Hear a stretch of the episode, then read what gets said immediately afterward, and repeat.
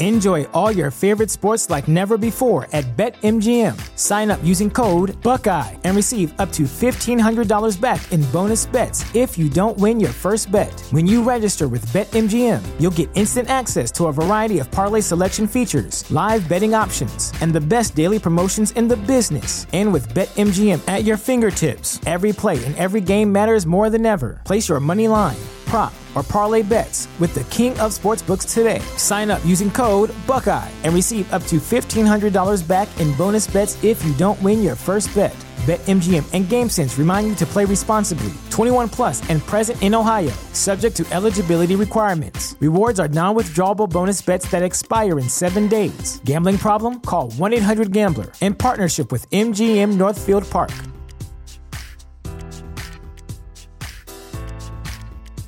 Support for this podcast and the following message come from Corient. Corient provides wealth management services centered around you. They focus on exceeding your expectations and simplifying your life. Corient has been helping high achievers just like you enjoy their lives more fully, preserve their wealth, and provide for the people, causes, and communities they care about. As one of the largest integrated fee only registered investment advisors in the U.S., Corient has deeply experienced teams in 23 strategic locations. Corient has extensive knowledge spanning the full spectrum of planning, investing, lending, and money management disciplines. Leverage Corient's exclusive network of experts to craft custom solutions designed to help you reach your financial goals, no matter how complex they may be. Real wealth requires real solutions. For more information, connect with a wealth advisor today at corient.com. That's C O R I E N T.com. Corient.com. TheChairShot.com. Always use your head.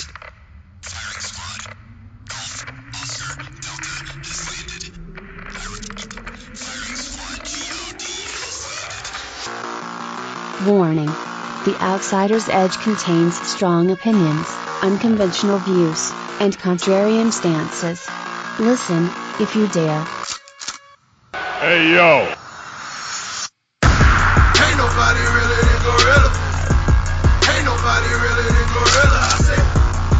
nobody realer than Gorilla. Ain't nobody realer than Gorilla. Gorilla tactics. Whoa, bout action.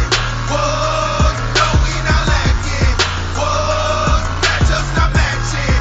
Whoa, the rope. Put my feet face. No, we ain't tapping out, but y'all ain't but this way. Whoa, Gorilla as we were brought in by the fire tones of Tongans and Deference and all that stuff. I'm Rance, Outsider's Edge. What's up, guys? What the fuck Don't- is this? don't let his don't let his faux enthusiasm fool you.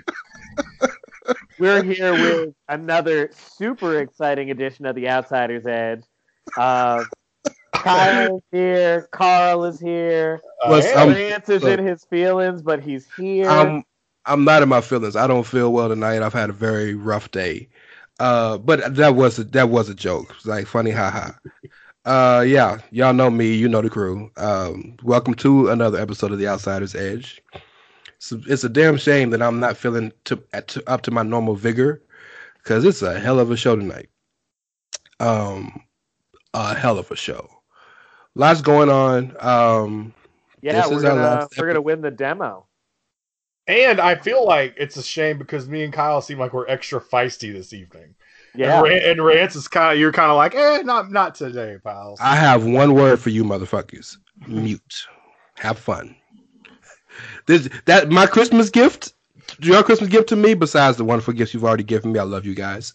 Yeah. Is y'all just go ahead and do whatever the fuck y'all want. I just sit back and listen. Like I am, bruh. No, we have topics, and we are gonna get to all of them. I just, you know,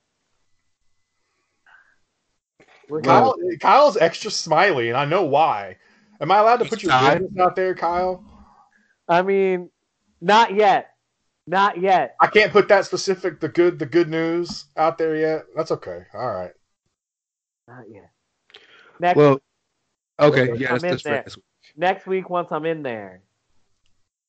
Fair and by the way, I, I, I, if I think we did, I know I did on other platforms, but if I didn't do on this platform, uh, I wish, I hope everybody in the Jewish world had a very happy Hanukkah. Uh, we I think it's did over. mention it last week. I know Okay. because I am the only person on this show who actually listens to the show after we finish it. Why would I need to listen to it if you do? Yeah, I know, I know. you'll tell me. You'll tell us if we're terrible. Shit. No, no, the only person who's normally terrible is me. My sound quality is all over the place, but I have a better microphone that I will have set up next week. and we'll explain why next week. Um, but yeah, a lot of stuff. This is going to be more of an AEW centric show, and if you, if, I mean, you know, to their credit, to their credit, they are, you know, dominating the conversation right now. I And love how you said. yeah. I love how you flipped it and made it sound very PC. Because what you really want to say is to they got all the shit going on, and keyword operative word is shit. the, no, to their credit, they're dominating the conversation right now.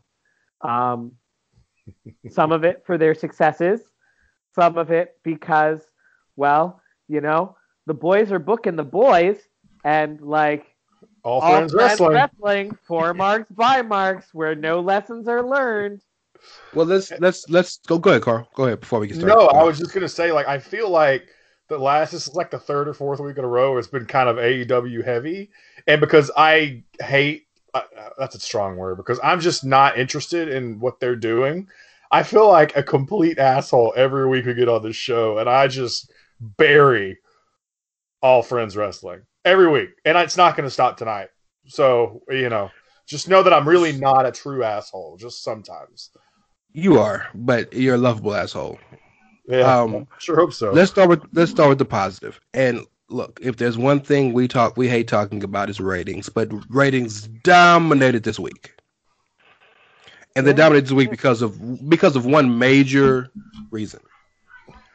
WWE WWE Raw from last week did and, oh, I'm sorry, was it I think it was from this week. It was from this had week. such a had such a low rating. They uh They're they like drew lowest rating in the modern era. yeah, they drew one one point five hundred and one point five two five uh, million viewers, which is really low. But more importantly, their demo in the P eighteen, yeah, Those are those are SmackDown on Sci-Fi numbers. Their demo and their rate, their demo, the rating of the demo of the P eighteen to forty nine was 0.41. AEW last week did nine hundred and ninety five thousand, but their rating in the P18 to 49 demo was 0.45. So, oh my God, AEW did better ratings than Monday Night Raw. No, the fuck, they didn't. I is this uh, okay? You're just opening the floor. Great. I mean, So- you know I don't want to talk, so go ahead. Yeah. Okay. So first of all, look, is Raw not great? That mm, yes, that is that is pretty true. Most of us aren't re- like I know Rance. You you watch probably live. I think I don't know. I don't know if Every week. Kyle watches live. Um, I figure you probably catch it later. You got shit going I on. catch it later. I got shit going on. I catch it later. I know what happened. Yeah.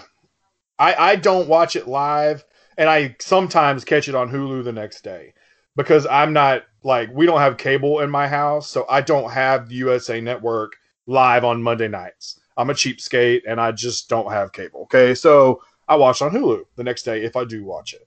So let me just let me just say that one thing that I did watch on Monday was this really good professional football game. I don't know if you guys heard about it, but it was probably the best game in the NFL this year. Cleveland Browns and Baltimore Ravens. Yes, I know, Cleveland Browns. But yes, the game was incredible. Probably like I said, probably the best game of the year. I don't know what else is on outside of NXT on Wednesday nights, but I know it's not Monday night football. And WWE has historically had to compete with Monday Night Football because they are Monday Night Raw. And they have historically sometimes had success, but later in the last couple years, WWE product, say what you will, it can be wishy washy. And people love football. We didn't know we were going to get football this year. So people are eh, watching it and enjoying it. I think that's part of the problem. I'm not going to sit here and absolve WWE, but who else is AEW competing against? They're not. AEW is competing against NXT. If, I would love to, and I'm not saying it would. I'm not saying Raw would win, but I would love to see. And Tony Khan said they're never going to do it, but I would love to see Dynamite go up against Raw on a Monday night to see what would happen because this is that 18 to 49 demo. There's a lot of football fans in that demo, guys. Yeah. I mean, Yeah. come on. Like, I've been watching football my entire life. I'm not going to stop watching football. I'm 35. I'm in the middle of that demo right now. Okay. So I just don't. I understand that the product is not great. And I understand AEW was doing some cool stuff. Uh, You know, if that's your opinion, I understand they were doing some cool stuff. They bumped a rating. This they, their numbers went right back to normal this week. Okay. So I don't know if, if we're going to talk about those or not, but they went I right was gonna bring them up. were. I was gonna bring them up. So, anyways, I'm going to stop talking now and let Kyle or Rance take over. But Well, this is very um apples to oranges in a lot of ways. Well, I want you. I'm, I'm gonna cede the floor to you, Kyle, but I want to set up something for you as you go into it. You spoke to it, Carl, and you kind of got to the the crux of the point I had an issue with the most. I, I first and foremost, you can't compare nights. I just it's just asinine because there's different things on each night. But the the crux of the argument, and I had a very fairly a, a very fair, respectful uh, Twitter debate with Brandon Thurston from Wrestle uh, WrestleNomics, who I I love and follow intricately. I cannot I cannot prop his stuff up enough. He's he's one of, doing some of the best work wrestling wise in and on Twitter and in the business. He's fantastic. If you care anything about the business of wrestling, that's the guy to follow. And everybody's favorite lovable troll writer Bix. I had a good conversation with these guys. But the crux of the issue is this. Wrestling fans, because we're so deep in the bubble, seem to truly believe that NXT that AEW has more competition because they're competing against other wrestling than Raw has because Raw isn't competing against wrestling. But wrestling is competing against the world, which we've seen historically, the world wins. Even when Raw was getting five and six million viewers, the NFL was getting 20 million. When So, Raw like, was and I- five million viewers, it was still being preempted by the U.S. Open. And dog show. Oh, oh, and and the Westminster Dog Show, absolutely. So that and that's that's the part that's so asinine to me about this They were conversation is, 8.9 ratings, and they were still Right. being tape delayed. and and that that's what's so asinine asinine about this whole situation to me is like I I I get we're in the fucking bubble, but at some point we have to have some levity about the situation and realize that the world is bigger than wrestling, and that the NFL is king.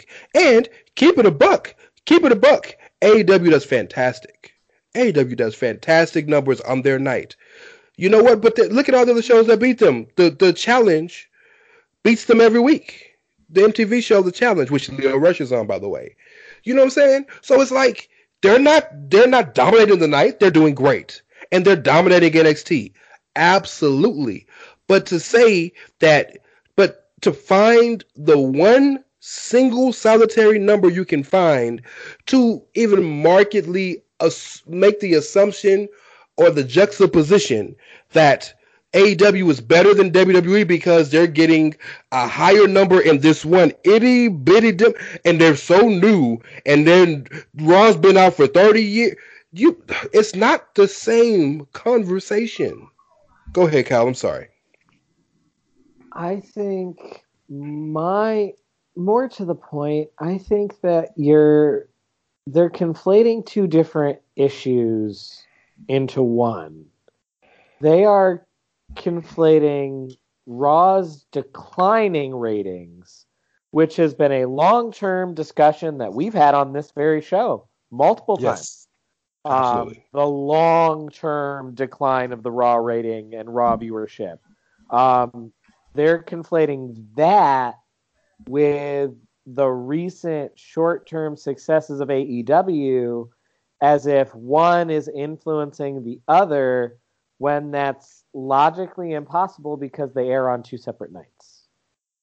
So like AEW existing has nothing to do with Raw's long-term steady decline in viewership. So I, I'm I'm I'm really just I'm I'm confused as to why those two things are being compared and and if you're trying to make the argument well it just shows that AEW knows more of what the 18 to 49 demo wants I would counter that with but do they like But here's the counter. Here's the counter. If we're gonna use TV, up- and I, I know everybody says uh, that TV is uh antiquated medium, and let's even uh, let's go with the argument that it's not. Let's go with the argument that nothing is higher than ratings. That's cool, and I'll accept that.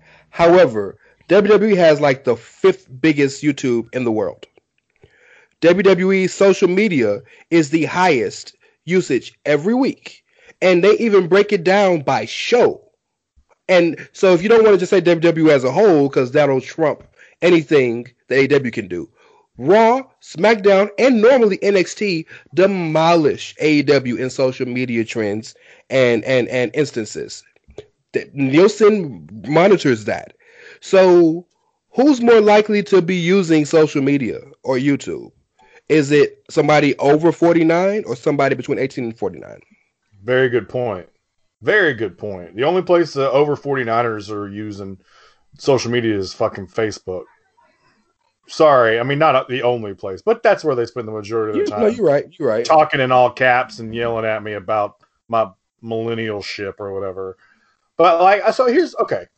I, I want to make They also lost. It, it, it's really worth noting. I'm sorry, Carl. no, no, you're fine. Go ahead. It's worth noting. Last week they had 995,000 viewers. This week they had 806,000 viewers. Like they, they lost almost hundred. And I mean, I watched both weeks. I'm not trying to shit on them. They ranked number two in the cable 150 last week. They ranked number three in the cable 150 this week. Like I'm not trying to say that like nobody's watching, but like, dude, you drew a .32 in the 18 to 49 demographic. Big fucking deal. and and and and the idea and this is this is another thing that just drives me crazy. People think that because raw is they think that the ratings are down for raw because raw is bad quote unquote. And they think the ratings for aew are up because aew is good quote unquote. And i know a lot of people are gonna sit here and think i'm fucking crazy but you're not factoring in every single factor let me give you an example Carl, you don't watch Raw, right? Not usually, yeah. Catch it maybe the day after. How do you catch it? Uh, Hulu. I'd watch the That's Hulu. that, that's a weekly viewer that's not on TV. Correct. Kyle, do you don't watch Raw live? How do you watch it? Why DVR it? DVR. Now, some depending on who you go, there is a DVR plus three. Some people, some some uh, of the things don't count DVRs. I'll go even one more pertinent. Every single segment that's on Raw that is worth note is on YouTube or social within five minutes. Yeah, you Raw can is all the highlights. You know, if you want. Yes. three-hour show. Raw Raw is a must see because it's been around for forever. And yes, the fact that it has been subpar in terms of content, and I don't think it has, but I'm sure a lot of people do, and I respect that, is a is a big part of it. I'm not saying it's not. But there but all these other factors matter. Now look at AEW. AEW is one, the new show people like new. Number two, AEW is the show that tells you that if you don't like the other guys, you can come watch us. So their fans don't just watch to enjoy; they watch out of, a, of out of a sense of fulfillment, out of a sense of of necessity that we have to do this so that we can compete against the Empire. So it's not just simply well, AEW was great tonight, got a good rating. AEW has did how many nights has AEW been fantastic and didn't get uh, did didn't got 750? Or how many nights has NXT been the world is talking about NXT and they they didn't even get to 700. It good or bad doesn't affect is not the precursor of why the rating is good or bad. I'm I, I know you want to go further. I'm sorry, but that's important to note. No, I just I want to make a couple of points. Um, and I said it when I was kind of talking earlier about this. One one of my major things about this is I, I've said it before, and Tony Khan has said it himself that he's not planning on trying to go head to head with WWE. Okay, he's not. Dynamite will never be on Monday. It's it's not going to happen as long as Monday Night Raw exists because he's already said it. And so, with that said, to me, that tells me that he already knows. Okay, he's not. Tony Khan is not an idiot. Okay, he's not some guy that's just like, yeah, fuck it, we're just going to go all in and go up against him and see what happens because they'll probably get creamed. Maybe they won't. I might be wrong, but let's just, you know, for argument's sake, I think there's a there's something to that to say we're not going to go up against you on Monday. We're not going to go up against you on Friday. We're going to go up against you on Wednesday on your third show. Okay. The second point, I and I just want to. This is like I'm just gonna um I'm gonna put myself over real quick. Okay. I got a friend of mine who works for Wrestling Headlines who asked me every year. He asked me to write a wrestling Christmas wish list column. Okay. I just did mine. I just did Yeah. mine this week. Okay. So I wrote it. I'm not going to say what I wrote it about, but I did not write it about ratings. However, I'm going to go ahead and leave you with the tagline for those of you who probably won't ever see it. I finished with, after I finished writing what I wrote, at the end, I wrote, P.S. Nobody gives a fuck about wrestling ratings. And the reason why I wrote that is because we are talking about, we're arguing about shows that barely crack a million, don't crack a million. What are we are we're arguing amongst ourselves in our little wrestling bubble?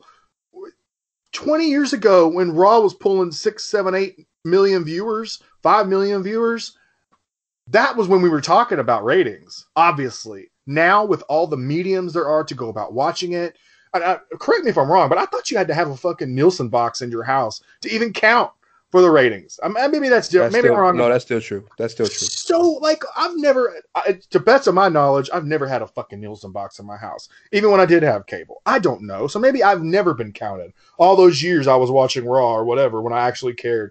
But the real, the real, the last and final point I will make is this is less about ratings and more about the wrestling bubble and the decline of viewership in general. Wrestling just is not as popular as it used to be in terms of watching it live because television is not popular to watch live. There's a reason why we love shows that we can binge. There's a reason for that. Television's not popular to watch live, but also television is better than it was in the Attitude Era. Like, Sure. let's be let's be real, real, real honest about the quality of television in the Attitude Era. The top television shows of the Attitude Era were fucking Seinfeld, Friends, Will and Grace, Don't be dissing Seinfeld. Sopranos. Right. Like- Absolutely. These are the apex of the ratings during the Attitude Era. Like, and no disrespect to those shows. I've watched all of them at one time or another. But, like, outside of The Sopranos, none of them are what you would call prestige television. Well, I mean, and that, and like, I'm sorry, but when you think about stuff like Monday Night Football or being like, maybe not you guys per se, but I know me. I'm a, I love wrestling. I love football. When if football is on, I'm watching that over wrestling. I will wait because now I have a way to go back and watch wrestling. And like, I'm not going to go back and watch. Like, I'm That's on Monday night. Sunday night football comes on, right? If there's a pay per view on, a lot of times I'm going to watch Sunday night football and watch the pay per view later because I'm not going to go back and watch a football game where once it's over, I'm going to know the score 30 seconds later Well, because that's different. It takes away from it, in my opinion. Whereas I can go back and watch, you know? the reason being is because sports watching sports live matters more than watching wrestling live because wrestling is scripted so you can go back watch it live and still get the same ambiance but watching sports live matters because it's real so if you miss something you like you can go back and watch it but it's not going to feel the same the same because it actually mattered 1000% mattered correct. There's, But you are you- spot on. you made a great point. I am a Baltimore Ravens fan, one of the biggest, if not the biggest. Both of you guys know. Ask me what I watched Monday. I assume you watch wrestling. I watched the fucking game. Ask me, have I watched Raw yet? Have you watched Raw yet? The first ten minutes. I mean, to be perfectly honest, it was it was meh. Like it was meh. well, they were doing Christmassy I've shit. seen I've seen shittier episodes of Raw. Like I've seen way shittier episodes of Raw. Like this was not this was not Bayley. This is your life. Ooh. Um, Or the old day. or the old day. Yeah. the no. old day, Jesus. No, no, no. Bayley, this is your life is forever the more painful to me because I was in the audience. Ooh, Oh, that's yeah. right. Yeah. That w- Bayley, that this is your in life. Greenville, South Carolina, and I drove up to Greenville, South Carolina, and it was real bad. Bayley, this is your life. The old day or Bobby Lashley's sisters. What's the what's the worst of the three? Ooh, so like actual worst of the three, cringiest is Bobby Lashley's sisters. Bobby Lashley- yeah, I agree. I agree completely. but like worst for me was Sure, Bayley 'cause This you- Is Your yeah. Life because I was there. Um, but like yeah, no. So like I've seen way worse episodes of Raw, but like they're building up to TLC, so you know, flavor of the month gimmick pay per view. So let's shoehorn the rivalries into scenarios that make these flavor of the month matches somehow canonically make sense, combined with it's December and it's almost Christmas time, so we got to throw in our Christmassy shit. Combined with we've still got semi limited rosters because COVID, which is getting worse again. Combined, Also, Raw always sucks in December. I'm sorry. Raw sucks Raw in December. That's Always sucks in like December. that, I- that that's is the worst month. generally that is like WWE in general is known for not being very good in December. Like this is the phone this is the phone it in month before the road to WrestleMania starts in January. The build will start as soon as Rumble. Is over. If there's one if there's one criticism though I'll give that is valid, is that this was the go home episode of Raw. So yeah, they didn't give a fuck. And to your point, to both of you guys' point, they never give a fuck in December. But it would have been nice for them to give more of a fuck than they did To me it's because just it was the go home. You're Yeah. right, but to me, it's just more emblematic of something that we talk about on the show a lot. It's that, like, honestly, there's too many pay per views, and we could really use, like, it would be okay to trim the fat a little. I said and I'm not that. saying, and I'm not saying that, like, you know, they all got to go, but I'm just saying, like, it wouldn't be the end of the world to remove one or two, especially if we remove one or two of these like the main events have to be this kind of match shows. Um, Right. Well, I did. I, I disagree with that on two on two fronts. Number one, I hate the argument against uh, gimmick pay per views, but that's another conversation because we've had that argument before. But we can t- we can do that again because it's a good conversation. But I disagree with you f- fervently on we need to trim the fat because if we were still paying fifty bucks for every pay per view, yes, these pay per views come to us for ten fucking dollars. These so so like and they have their own network that needs content. I think they need more pay per views. I think they need more shows. oh, see, you I'll know- take quality over quantity any day. That, but see, that's that's where we that's where we disagree, disagree because I agree with that. But the, the problem is this assumption that all and this is this is important. Please, people listening, pay attention to this. The issue with us as fans is we feel not only that everything needs to be for us, but we feel that we have to watch everything. You don't. If you don't care about what's happening on TLC, you can still watch Rumble and be fine. We don't need to watch everything. It's the same argument with the Saudi Arabia shows. You know what? If you don't like that shit, don't watch it. You can still figure out what happened. I agree with that, but I, I don't think it's unfair to expect like to expect them to deliver like a certain level of quality within yeah, like, it's gonna be fire. You don't think? I mean, I don't really know. Like, I don't know. I don't know. We're gonna I'm go not to the card. It's gonna be- be, but I don't. I mean, I know one match for sure that's gonna be a Every year, TLC is one of the most enjoyable pay per views of the year. Every year, go back and look up all every card. Every year is one of the more enjoyable shows of the year. So, I mean, I'm with you. Your point is right. I'm not disagreeing with your point. I just don't think that you should that that the shows should be punished in, in a sense because WWE and we look if we could go today this is probably the fuck WWE episode. We'll do that next week if we have a show. We'll do this one of these days where we just have a show dissing WWE the whole week since people think we're shills. WWE definitely needs to do better. They need to get on their they need to get on their shit better. They need to have better writing. They need to have the whole show needs to look different. There's a lot of bullshit that the company does and needs to change. But I don't think that the, the number of pay-per-views is an issue because if you're a fan of the if you're the fan of the art of wrestling, every in-ring match is good. Are they Taker and Shawn at WrestleMania 25? No, you can't be every night, but every damn every match is really good. Number one. Number two, there were storylines there, but so many of you fans don't like them, so you don't acknowledge them. That's not fair, right? Let's let's think about one in general. Hurt Business versus the New Day.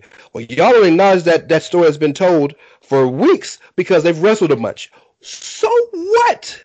It's still a good story, and they're still fantastic matches. So they're wrestling this week at this Sunday at uh, TLC. A lot of fans will dis will dis would not uh ex, will not acknowledge that that's that anything good about that because we have seen them do it four times or three times or how many times they wrestled. That doesn't take away the quality to me. Maybe I'm maybe I'm on an island on my own. Where where it takes away the quality for me, here's where it takes away the quality for me. It's not so much that the matches themselves are ever bad, but like because of the repetitiveness of the match structure, especially right now, especially right now with everything going on, because of the repetitiveness of the match structure, I never know when these stories are actually fucking over. Like I That's never fair. fucking know. Like there's never you're never sure. Is this shit done? Are That's we over with this? Is That's this like are we transitioning to this new story now or are we still feuding in this old story because we're still wrestling each other? Yeah. That's a great so point. like what the fuck is going on? That's my bigger issue with so and so and so and so have been feuding for 6 months and they and they keep fighting each other. Like one thing I want to give AEW credit for and you know we're getting ready to transition into our AEW portion of the show anyway. One thing I do want to give them credit for in terms of the constant mixing of the matchups and keeping people separate until you want them to face each other and then they face each other and it's done is I do know when things are starting and then when they're done. We're Right. building to a crescendo. You have the match, it happens, and then whether I like it or not, you drop it. There are times when I think you shouldn't. There are times when I think maybe we could stand to have another match or do some more stuff with this feud. But at least I know it's with over. your booking structure, you built me up to this match, you gave me this match, and now you're gonna drop this shit like a hot potato. That's a that's a great point.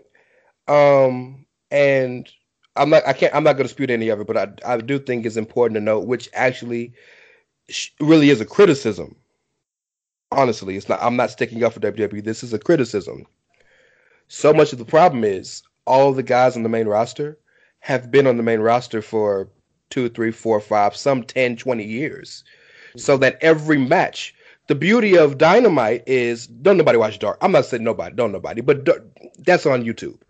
But on, on their flagship show, you can pull out Jurassic Express. When's the last time they, they wrestled on the show? A month? It's been a while. It's been long enough. It's been long enough that last night they did a video package for them.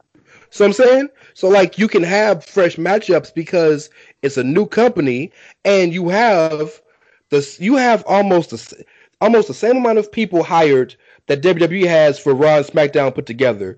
They almost have in, for just Dynamite alone. That either is signed or works for them currently, right? And you only have a two-hour show, so you can cycle in whoever you want, and it's always going to feel fresh. Now, their their application of it is flawless. Give them all the credit in the world. But I do think we need to think about, man, WWE's like you know we all bitched about when all these people lost their jobs, and they should have they should not have done that at all. But if there was one positive, at least some new shit got to happen. Right. Well, and, I- and one thing I'm hopeful, like one thing I am hopeful for in terms of AEW's success, as much as like I hate the Young Bucks, and as much as Cody is so fucking pretentious, one reason I do hope for the company's success, and one reason I hoped for Ring of Honor to be successful, even though Sinclair fucking sucks, is like at least when people get fired, I want them to still be able to make money. Like make actual money. Like I'm not saying they got to make WWE levels of actual money, but like I want to know that like all right, yeah, you lost your WWE job, but like all right, I know Sinclair is going to pay you good or like I know AEW is going to pay you good or, or whatever. Like I, I want that level of success for them to where I know, like, all right, these guys got downsides and they're still going to make some like actual livings as opposed to hot dog and handshaking. Well, um, that's the the- thing about it, though. I mean, like once you get that WWE money and that paycheck, you are going to be a known commodity most of the time. So there's going to be a place for you on one of these one of these other companies, typically, right? I'm, there, Should I'm be. sure there are some. There should should Yeah, be, yeah. should- you would think. be. Um, so I mean, I think that's that's a good point, right? Like that. Speaking but of, what is Zach Ryder doing these days? Ah, Like, you know legitimately asking. I, Can he I tell did- you? He did Can I tell you? one dynamite match, and I have not seen him since. Can I tell you? Yeah, He's he's he's fucking he's fucking his fiance and playing with his toys. there you go. Literally. that's fair. That's fair. I mean, that's fair. Like, if I were heterosexual and I were engaged to Chelsea Green, I would probably also have And Chelsea hurts, so she with she toys. Chelsea at home because she hurt, so she got plenty of time for the for the coitus. So Good we should probably transition. By the way, good for them. Two sixes making children. Listen, all I'm saying is we should probably so fucked up. We should we should probably transition out, but just like in my head here, I just I just I mean, I think the ratings- five. I don't care. I know we had to talk ratings, but I I, I truly hate talking Me ratings. too. I think the bigger issue is more about the wrestling bubble, which is what you brought up, Rance, at the top of this, and the decline of wrestling viewership in general. And that is, to me, that is the real issue. We need to stop worrying about ratings when they get good enough, when these shows get popular enough to bring all these fans who have left over the years back. Then maybe we can get into ratings competitions. But until these shows can crack more than a million viewers, I don't give a shit. Sorry. but the rated the ratings will never go back up for wrestling the way they ever were oh, I know. because there's too many mediums to watch it. I agree. But that's why I don't care about wrestling ratings because we know this already. These are things we already know.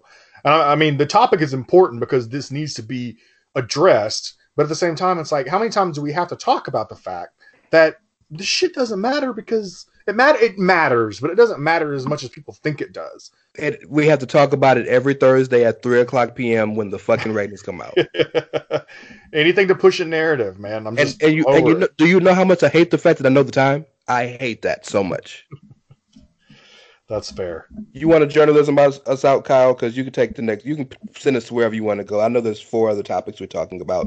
Well, I mean, you know, we've been talking about how Raw's ratings are taking dives. Like Jim Ross had a lot to say about people taking dives. That's a stretch. That's a stretch, but I'll take it. Yo, Uh, man, you can't act. You can't ask me to journalism on cue. Okay, I either can journalism or it's not This is journalism. this is carny journalism here at the Outsider's Edge. Okay, Yeah. so it's gonna work or it Carny isn't. Look, I'm gonna Somebody- work myself into a shoot pretty quick. Somebody has to match my energy and and, and and you know and do my job since I'm not. Uh, so Jim Ross, you know, we all know Jim Ross has his own podcast and all that good shit, right? Um, well, anyway, he complained about uh, An old The doc- boomer complaining. well, yes, right. Was he on and base? So the beauty. Oh God. No, he No, was, he was on Parler. You took it out my mouth. You took it out of my mouth. Fantastic. Oh, that's so good. Um, but uh yes, uh he said the Million MAGA March. Oh, he said, um, I told the kids the other day in AEW, I said, all you guys do the same fucking spot. You go to the outside, you cluster up like quail. He's really fucking country. You Yeah. stand together, friend and foe, side by side, so you can catch some leaping idiot going over the top rope who never wins with this move. They never gain an advantage with this move. You know the holy shit chance is what got that going, I think. They love to hear it. Holy shit, holy shit. This is awesome. It's a spot, folks. It's a trapeze act. So Ooh, that Where is the lie? I keep looking for it, Rance. I'm It is a lie. to find the lie. Carl, do you see the lie anywhere? There is. If you if you know my taste in wrestling, you know I see zero fucking lies. I'm with sorry, that comment. folks, but the Edge has looked, and we have examined, and no lies were detected in in the Jim Ross statement there. Yeah, it's the one time where we get to talk about Jim Ross and not shit on him lately. Yeah, guess. like I'm honestly shocked. I can't remember the last time I agreed with JR But like, yeah, let they me all let me have the same spot in the same lack of psychology in every in every fucking tag match. that was that was one portion of the of of what he said, but I want to read give some context to some other stuff. And there's a reason why I'm reading this. I'm not just reading this just to kind of big up Jim Ross, but there's there's a and we never big up Jim Ross, but there's a reason, and so just bear with me. Um, that he was a lot of the talk was talking about the evolution of the business and former finishers being regular moves. Jim said, uh, know that evolution of the business is bullshit or that the business is evolving. How the fuck do you know that it's evolving? Not you, Conrad, but in general. Yes, they should be protected, talking about finishers. Of course they should. Well, we don't sell right hands, but if you hit me with your left, it will register. What? But if you hit me with that right, I'll settle like a drunk man. Come on, that's so stupid. The DDT is a finish instead of a transition spot. Shawn Michaels, same thing. The super kicks are just a part of the flow of a match. Nobody wins with it, so that's what does that say to you? Does it say that back in the day, guys were more proficient at delivering a DDT or a super kick than they are in this generation, where things are evolving or changing? I want some proof of that shit. I want somebody to prove to me that the changing of the wrestling business is what it is today, and that it's and that it's making a difference. Maybe it is in some people's eyes, but is it making a difference? I say no. This is where he moved into talking about the dives.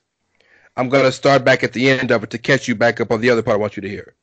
They go, holy shit, this is awesome. It's a spot, folks. It's a trapeze act. Come on. I don't buy into that. The DDT is a great finish, and it should be used as such, unless you're not as proficient as Jake the Snake was, and you can't execute it. What if I said it on commentary? Boy, folks, do you remember those DDTs and when somebody hit that, it was over? I guess these guys just aren't as good at, at it as they used to be. Hmm. That ain't going to help anybody. But there's a thought there, and same with the super kick. So, yeah, I'm not big on that. The business has changed. Tell me how the business has changed that you can bastardize established moves. So, now the reason I bring all this, I'm you, baby. go ahead. Go ahead. I ahead. was just gonna say, like, I'm uh, a baby in the conversation, and I'm young enough that the DDT has never been more than a transition move to me. That's crazy. Like, I, I'm sorry, like, I, I, I like it, the entirety of my wrestling fandom was after Jake the Snake was not an active wrestler. So, like, and I'm just sitting here DDT thinking about never been more than like, oh, the Rock hit that float over DDT. That's going to be a two count. And I'm just sitting here thinking about Jake the Snake's DDT, Arn Anderson's DDT, Raven's DDT. Raven is Oh, the guy. Raven, Raven is the only one. The Evenflow is the, The- only the- one. these guys are like they hit that shit, it was over. Yep. You know, and the funny thing about that is, and Rance, I know you want to make your point, but the funny thing about it is they sell these DDTs now like they've been murdered.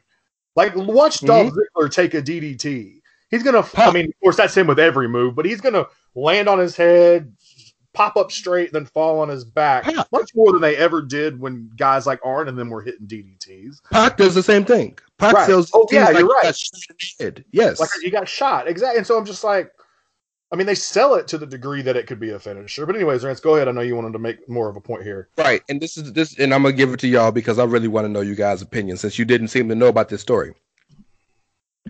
Um, Brandon Cutler, who is a friend, you know, is one of the friends of the elite, and he wrestles there. Uh, tweeted out after um to advertise Dynamite this Wednesday on hashtag AEW Dynamite, seven versus seven. We're gonna go outside, cluster up like coils, stand there in a huddle, friends and foes, together, side by side, to catch some leaping idiot over the top, going over the top. Can't wait. 8 p.m. TNT. Hopefully for million viewers. Let's go. This has actually his JR's conversation and his and what he said has actually be seemed to have to have, to have become controversial and have a lot of issues with people in the back. And Twitter wise, all of AEW's fans were pissed off at Jim Ross.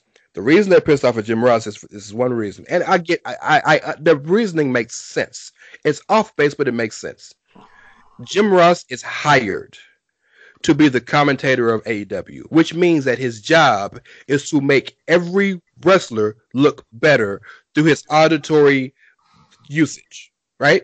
Right. So looks really bad on the people he's hired to look make look good when he's trashing them audibly on his own personal podcast. He should have talked to them in in the behind the scenes. Now, his, the facts are he's mentioned almost a du- I'm I'm exaggerating here, but I I can think of at least six off the top of my head times that he's talked to them backstage and they don't listen. So that's that's that's neither here nor that's one that's he's that's not the only one, but he's not the only one that has said that. Like other of the legends have said that. Like, hey, we talked to them, they just don't want to hear our shit. Absolutely. So that's not simply a Jim Ross thing. That's important to note. The funny thing to me is, and I'll I'll hand the floor over, is we said this all the time. Jim is only there because his wife is dead, and I don't I'm not, I don't say that disrespectfully. No, He- Jim needs a distraction. He needs a distraction. and because he, this is this is fuck you to the WWE because he he thinks he can still go and Vince won't hire won't won't let him do what he wants to do anymore. So it's interesting knowing this as what I believe to be fact, and then Jim Ross is the guy who honestly, AEW fans are correct is making the people who he's supposed to look good on TV look bad in real life. I'll see it to the floor to you guys. Yeah, but you know what? I believe in tough love. Like I'm a teacher. I believe in tough love. And like this is tough love in the sense that one of the criticisms that I launch all the time at the AEW wrestlers and I watch Dynamite regularly. I am an AEW fan, but those matches have no fucking psychology. And the lack of psychology, not just in AEW, but in Impact and Ring of Honor and all of these promotions, this lack of fucking psychology and this lack of fucking selling. Like, this is the basic shit. This Mhm. is the rudimentary basic shit. Like, I just watched you take a DDT followed by a pile driver, followed by a power bomb into a surfboard, and then somebody springboarded off into a frog splash. Like, how the fuck are you still standing up? Why? Yeah. But then you but then you lose to like a roll up. And I'm not even talking about you did it, you got a two count. I'm talking about you literally took all of those moves and then just kept standing up. Like, that doesn't make any sense. Bring back selling, bring back psychology. Jim wouldn't be pissed about the fucking spot if the spots made sense. But it's like my running criticism of Matt and Nick. Matt and Nick are here for the Cirque du Soleil choreograph shit. Like, if you have to help your opponent do the move in an obvious way, then maybe you shouldn't do that move on television. Because you're exposing the business. And if I can tell that as a lay person who's never gone to wrestling school, that's not good. Like, I shouldn't be able to see that. It's one thing for people who have been trained and know what the fuck is going on to see that. But if it's obvious to me, that's bad. Yeah, I uh, so I my my whole thing is like you know, it's funny coming from me when I say this, but there is because I'm Mister like uh you know, old curmudgeons and stuff get on my nerves and stuff like that. but there is still value. Uh, Jim Ross, we have to remember one thing about Jim Ross, okay? He is he was head of talent relations at one point.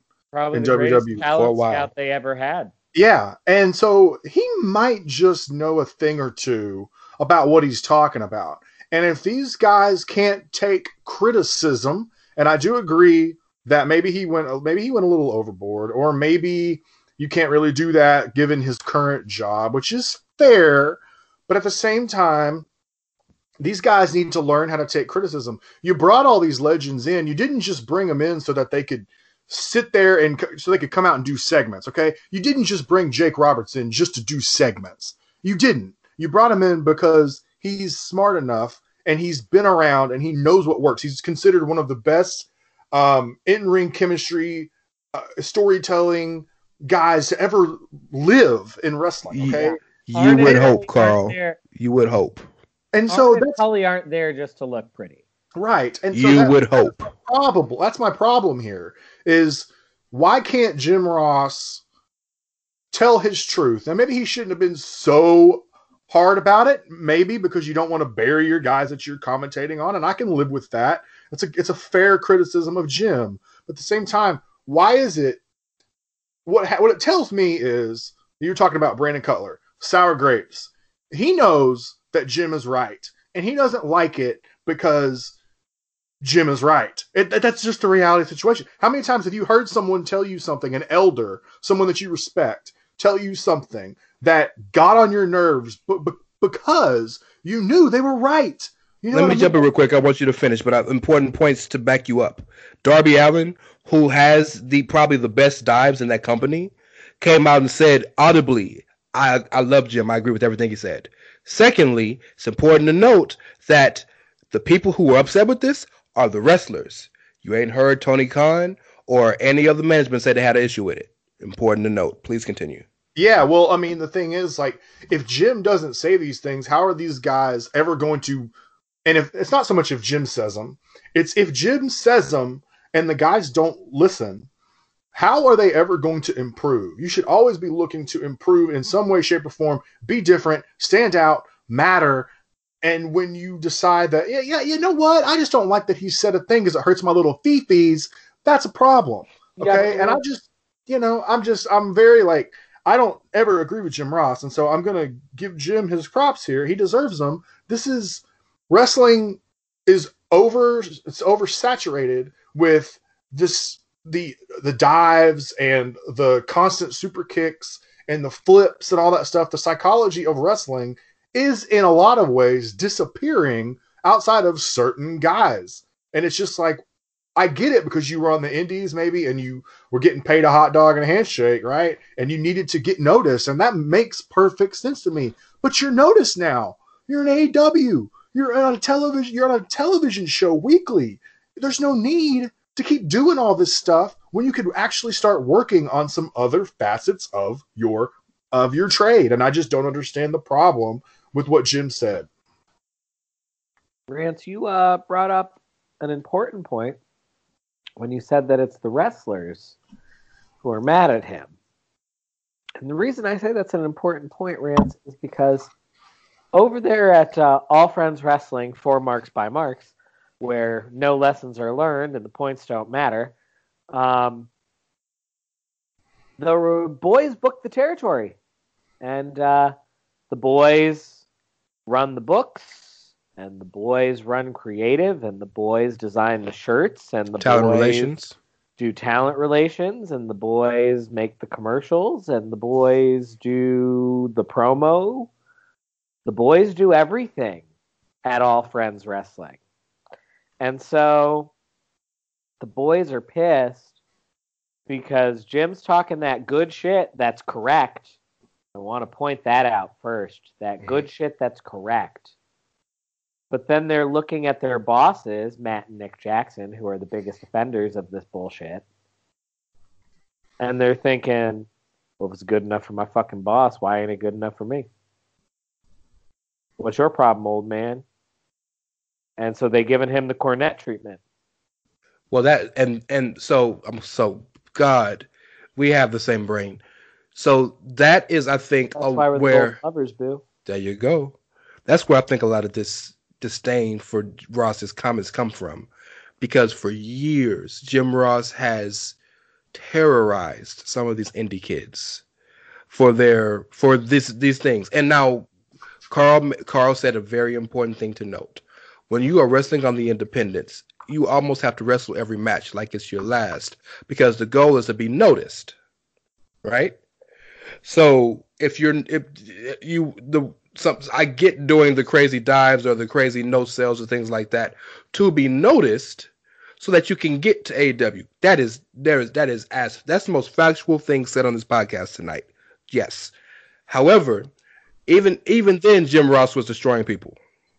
Even then Jim Ross was killing them for the things that they were saying. I'm not Jim Ross, Jim uh, Jim Cornette. And so it almost I'm sure it's almost forgive the term, but PTSD. Secondly, secondly, also important to note the boys booked the territory. Give me the give me the rundown. What's it called? What's AW really called again? I like that. Oh, it's All Friends Wrestling, four marks by marks, where where no lessons are learned and the points don't matter. I like that. So at that place, if you remember, one of the promises was you can build your own character and you can you can be who you feel you are. You can be we're a new league and and and and the boys book the territory and I make my own character and I can be what I want to be. Well, that part of that comes with well, shit. If I want to do seven dives in a match, I'm gonna do seven dives in a match. So you got the announcer saying that's stupid. Then my feelings are hurt because when I came here, you told me that I could do this. So it's just it's a, it's we all agree that Jim Ross is right, but it is it is it's it's a it is a mess of, of I don't say epic proportions because ultimately this will be not a big deal in a couple of weeks, but it yeah. is it, it's going to become a it's going to become a big issue because it is further uh, further widening this gap between your legends and your your veterans and these new kids.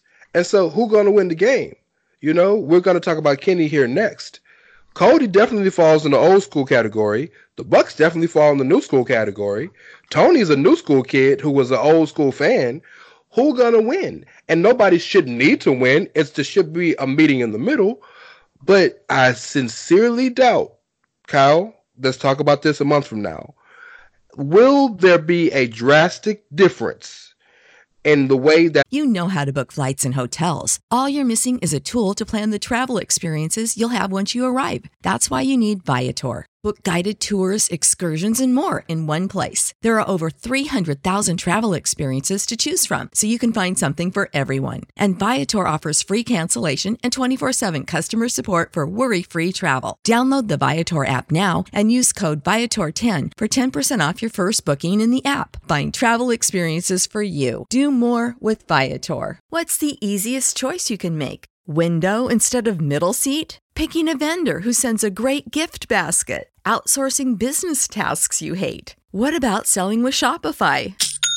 Whether you're selling a little or a lot, Shopify helps you do your thing, however you cha-ching. Shopify is the global commerce platform that helps you sell at every stage of your business. From the launch your online shop stage to the first real life store stage, all the way to the did we just hit a million orders stage? Shopify's there to help you grow. Whether you're selling scented soap or offering outdoor outfits, Shopify helps you sell. Wherever and whatever you're selling, Shopify's got you covered. Sign up for a $1 per month trial period at shopify.com slash try. Go to shopify.com slash try now to grow your business, no matter what stage you're in. Shopify.com slash try. That, the, that selling, ring psychology, and dives are now to next month. I sincerely doubt there will be.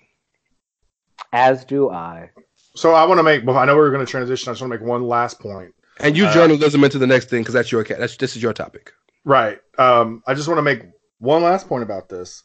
I I'm in that lucky position right now where I am watching wrestling with a kid, and that is part of the reason why I even pay attention a, a lot of times anymore outside of this podcast. But I'm pretty good at bullshit. So but with my kid, like I- I think it's important. We talked about standing out earlier.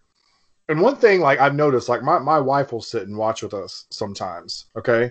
And so she doesn't have much interest in guys who one look generic. And she's pointed it out before. How come all these guys wear black? Like they're always wearing every one of them wears black, you know? And but then when someone like the New Day comes out, or when I don't know, someone with a different kind of cut like Bray Bianca Wyatt. Bel- Bray Wyatt, yeah, Bianca Belair, like Sasha, Sasha. Banks, yeah. they stand out, and it's not always because of their wrestling. But then when you get like, you got to find a way to draw someone in first, Otis. and once you've drawn them in, you're going to lose them if you keep doing the same nonsense over and over and over and don't grow what you have already available to you. We know you can do a thousand dives. We know this. We see it all the time. By the way, I hate the suicide dive. It's the worst move in wrestling outside of the rebound lariat that Moxley does. But I blame the fans in part for this, though. I blame Yeah. the fans in part for this because here's the problem: people got to stop reacting with the holy shits and whatnot after every single one you've seen. I'm sorry, but it takes a lot for me to like really holy shit at this point. Like Same. I've seen the Hardys wrestle a ladder match in person. so like you got to impress me with you this know, shit. you know the last holy shit I gave Hmm. in War Games when Pete Dunne did the uh, bitter end to Adam Cole on top of the chair. Oh, that's Oh, holy yeah. shit. And that's That's and holy that's- shit. And that's holy shit. Not even because like you're thinking about who got the move. That's holy shit because you're thinking to yourself, man, Pete Dunne don't wear no fucking knee pads, and here he is just jumping on chairs, bare legged Yeah. shit. And like- my God, I know that hurt Adam Cole to the way he sold. Yeah, but your your point is very valid. Uh, But so much of wrestling's problem is our fault, is, is on us. But I mean, that's, that's that's true. yeah, that's and that's a conversation people don't want to have. floor but it's with all of us. Sweep the floor with all of us. Um, Mister, okay, uh, go to journal. Go to you. Go to journalism for this, Carl. It's your turn. Oh, yeah, I'm going to do terrible at this. S- speaking of dives and stuff, even try let's. I let's dive into the next topic. you in with the sweeper. Well, sorry, floor with the fans. Clean the show. I'm sorry. He, would have to, he would have to interest me for me to like have caught that. That's not. I'm sorry. It's my bad. But but even then, do you do you even know the cleaner and the sweeping thing? Do you know what that means? You probably don't. Oh, that's true. He doesn't watch All Friends Wrestling, so he doesn't know about the girls with the brooms. Or New Japan. Or So, New like- Japan. that's true. Look, don't would've shame known me that- over here over this, okay?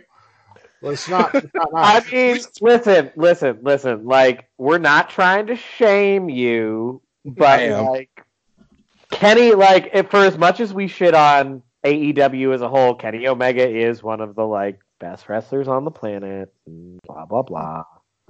That's fair. Well, okay, it's just a little backstory. When Kenny joined the, joined the Bullet Club, he was brought in as a Terminator type type guy. His nickname was called the Cleaner, and because Kenny is a big ass giant nerd, he thought it'd be funny to come out with the broom to to further the point that he's the cleaner. So and Right. now on and now on Dynamite, these girls in like '80s workout jumpsuits come out before his entrance with little brooms, just sweeping up the fucking ring. It, yes, it, it is it is as nerdy as you as it sounds. Fantastic. But no, Right. you have you have a lot of really good things you want to talk about with Kenny. So please, Well, the first thing I want to, I just want to note, uh, he was a part of the uh, Triple Mania. Um, yes, and and Triple A Mega champion. right, and he wrestled the Laredo Kid, and so Yes. the, the first thing that that I that sticks out to me before I even get into really what I want to talk about is Tony Khan. Are you stupid? Like I understand the guy is a title holder, but but listen, he let this guy go out Tony, in Tony this match. dogs. Yes, he's stupid. Listen, Oh he let this guy do this show, which is fine. Do your show, but Kenny is Kenny, right? He's not going. He's going to put it all out there because that's that's Kenny, right?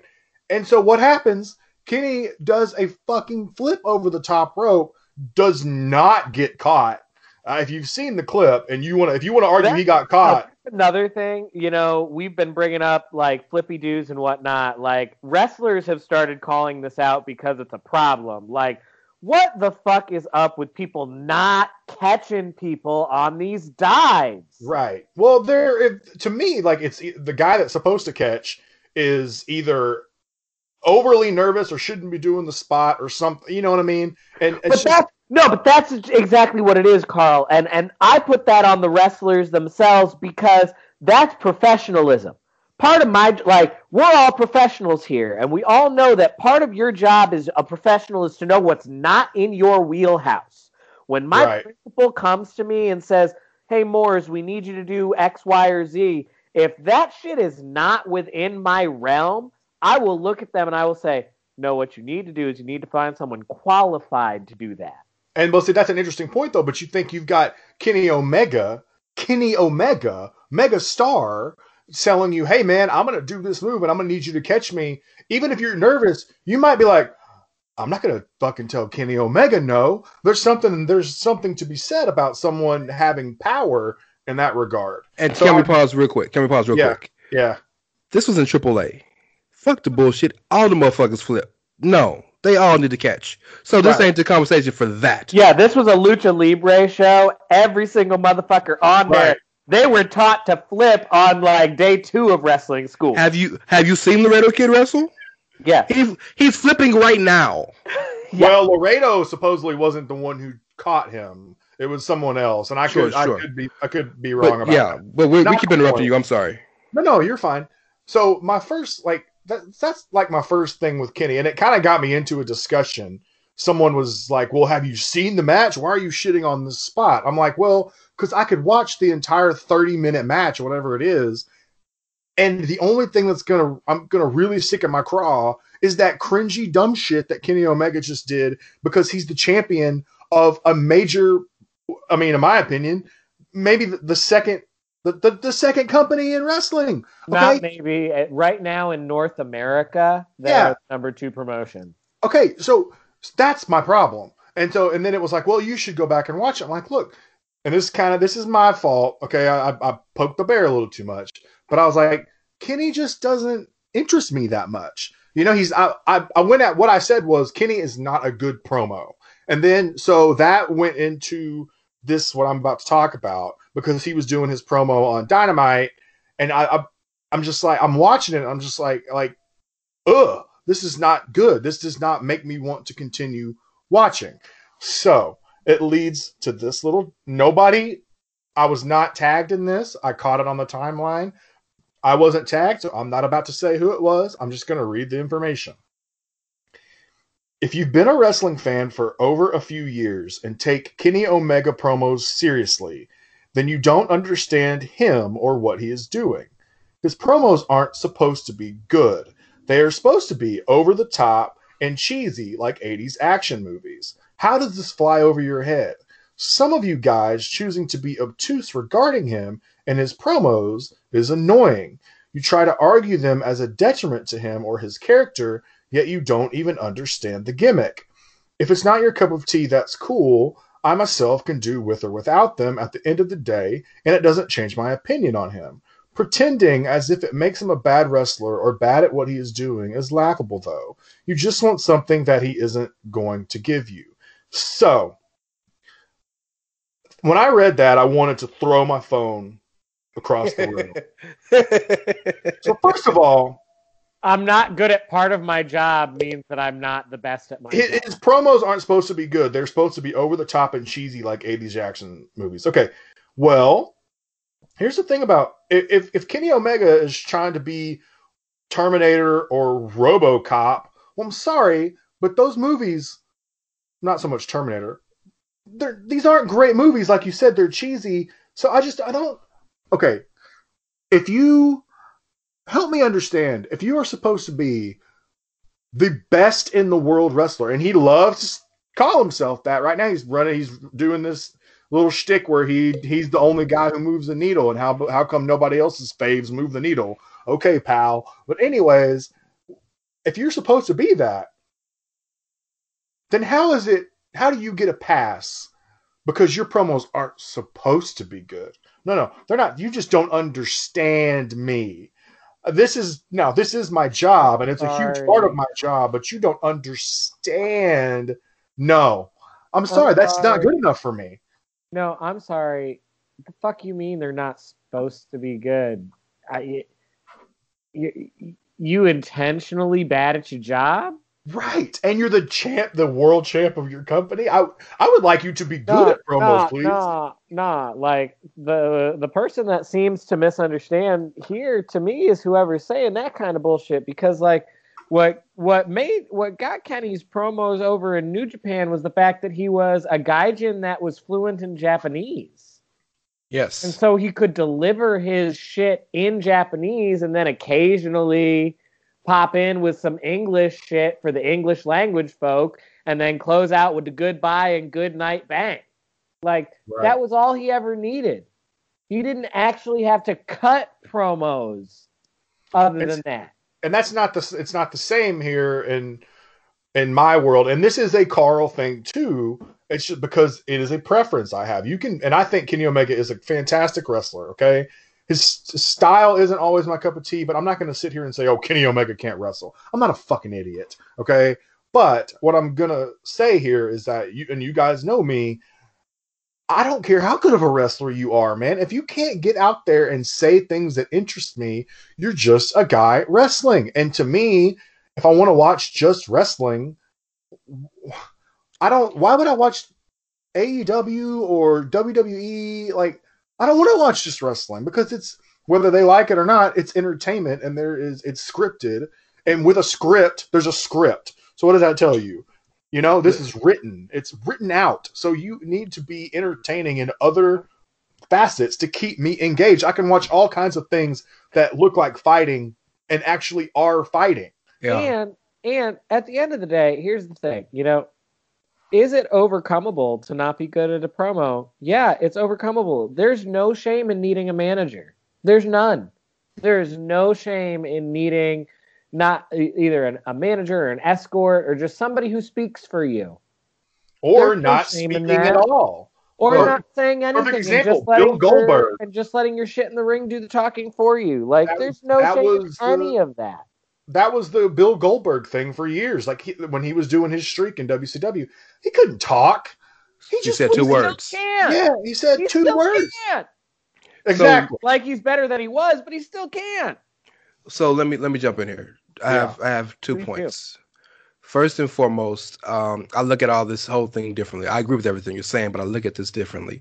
My biggest t- my biggest issue is simply this: wrestling fans are so territorial that we feel that just because I saw this guy do this in this company, then everybody should know. What if I've never watched New Japan? I don't know this backstory about Kenny. Has it been told on AEW television? No. Do we know A? Do we know Kenny likes video games? Yes, that's been told to us. We get that. So does Miro. Miro doesn't talk like he like he is is Boris and Natasha. You know what I'm saying? So like that's a bad that's a very bad analogy, you know, and a horrible excuse of of a reasoning. Secondly, Kenny, and th- this is where I disagree with you, Carl. Kenny could th- this absolutely could work for Kenny because if his character calls for him to cut bad promos, as long as he's furthering the story, it works. The problem is we as a as a fan base, as the audience, have not been told that that's the character, and that's the issue here. So, you know, so many people talk about guys that go to WWE and say and they say, "Oh, well, such and such he he's not doing this, he's not he's, he does that, so you should know that. You should know that that he does this." I should know shit. I didn't watch that before. I didn't watch Lucha Underground. I don't know what the fuck is gonna is- or whatever it is. I don't watch New Japan. I don't know. I'm quick tangent. Um, there was a some, there somebody compiled a list of most top 300 the top 300 matches uh, of of the wrestlers who have been in the top rated 300 matches uh, by Meltzer or something. And Ishii and Shingo Takagi were the number one and number two. And somebody said, "Great list, but I don't know who the top two are." And people lost their minds. You don't know who Ishii is? Are you not a wrestling fan? No, I don't watch New Japan. and, and maybe that works to my detriment okay and that's fine but I'm not one. I'm not one of the. I'm not here for gatekeeping. Okay, like I'm just not here. Which for is a problem. It's a Yeah. massive problem in, in this business with the, between us fans. huge problem. And like, I'm sorry. That's cool that man, you got time to watch it's a WWE. big part of the reason why wrestling's not accessible to casuals anymore. Right. Well, that and that's just what I was about to say. Like, it's cool that like you guys have a problem. Maybe you guys have a little bit more time to watch wrestling than I do. Maybe the guys that maybe not even you guys, but maybe the guy that's making this comment here has all the time in the world to watch all the wrestling. I don't know. Some people watch so much, and that's awesome for you. Like, I love wrestling too. I wish I could just sit down and watch it and consume every piece of wrestling that I possibly can. But I just can't, and I have other Sure. interests and things that I like. Oh, you got have- other priorities. yeah, and so like so I choose to stick with what I know. And what ends up happening is, well, you're just a homer for this or you're just offending this. And Yeah. that's that's fair if you want to say that, but it's really not fair because I just don't have time to take deep dives into everything like some people do. That's what I like mean? saying I'm a soccer fan, but you know what? You're not a real soccer fan because you don't watch CONCACAF and you don't watch the you know you don't watch the Equatorial Gu- Equatorial Guinea League. And no, I watch what I fucking want to watch. Right, But I have the- to pick. I have to pick real quick. I'm sorry. Sure. I, I have, Yeah, to, yeah. I have to pick because, like, I love football more than I love wrestling. Honestly, I Yeah. love football, but I really only watch the NFL. I don't have that. Mu- I, I don't really have that much time for college football. I've got to pick Same. one. Same. I have to pick one. You know, Same. and that's And I'm the opposite. it is. I, I, I get it, and I'm the opposite. I only watch the college shit. I don't give a fuck Right. about NFL. But but you have but Kyle, you have a you have a personal relationship with the college team, which makes sense for you. Carl, you have a personal relationship with a pro team, so of course it makes sense that that would be the thing you pick, and that would be the thing you pick. To the more pertinent issue about the actual promo style, if as Kenny descended into his madness of becoming the cleaner again, and to their credit, I will give them credit. They played and they told the story of Kenny breaking up with Hangman and tur- and going back to becoming finding his old self. They told that fantastically. So you got the character motivation of why he's doing what he's doing. What you didn't get is why he's talking the way he's talking. If we are to be led to believe that his promo style is bad on purpose, that's not been explained to us. If let me and let me counter with let me counter with an, a perfect example. Kurt Angle. Kurt Angle's promo style was explained to us that it was he was bad on purpose because Kurt Angle came in being the all-American hero who thought he should be loved. And as he realized y'all don't love me, you could see his promo start to change because he felt offended and hurt, right? I Right. remember I remember promos where he was he would he, Big Show was giving out condoms and he got mad because because Big Show was promoting safe sex and and Kurt Angle believed in abstinence. And it's like, what the fuck, you know? And then, but then it descended and descended and went on further and further and further. There was a story told and the reasoning why the thought or the the, the promos changed, right? So look at Bray Wyatt. Bray Wyatt went from being the eater of worlds and all these cryptic as really cool Cape Fear s pro- promos, and all of a sudden you see him on the Firefly Funhouse. Now, the first episode, none of us knew what the fuck we was talking about. You watch it for three months, and you see that really the funhouse is a fractured part of his mind that he's created because you know, what I'm saying? and all of the, you start to get it as it goes on there is no reasoning why Kenny is talking the way he talks, other than the fact that that's what the fuck he wants to do, and that's the biggest problem in all of this. And I want to I want to reiterate real quick. I do not dislike Kenny Omega. Like I don't need a bunch of people coming and telling me, "Oh, well, you just this, that, and the other. You just gotta you have a a vendetta already, or like this preconceived notion." Well, of what is." buddy, it's gonna happen.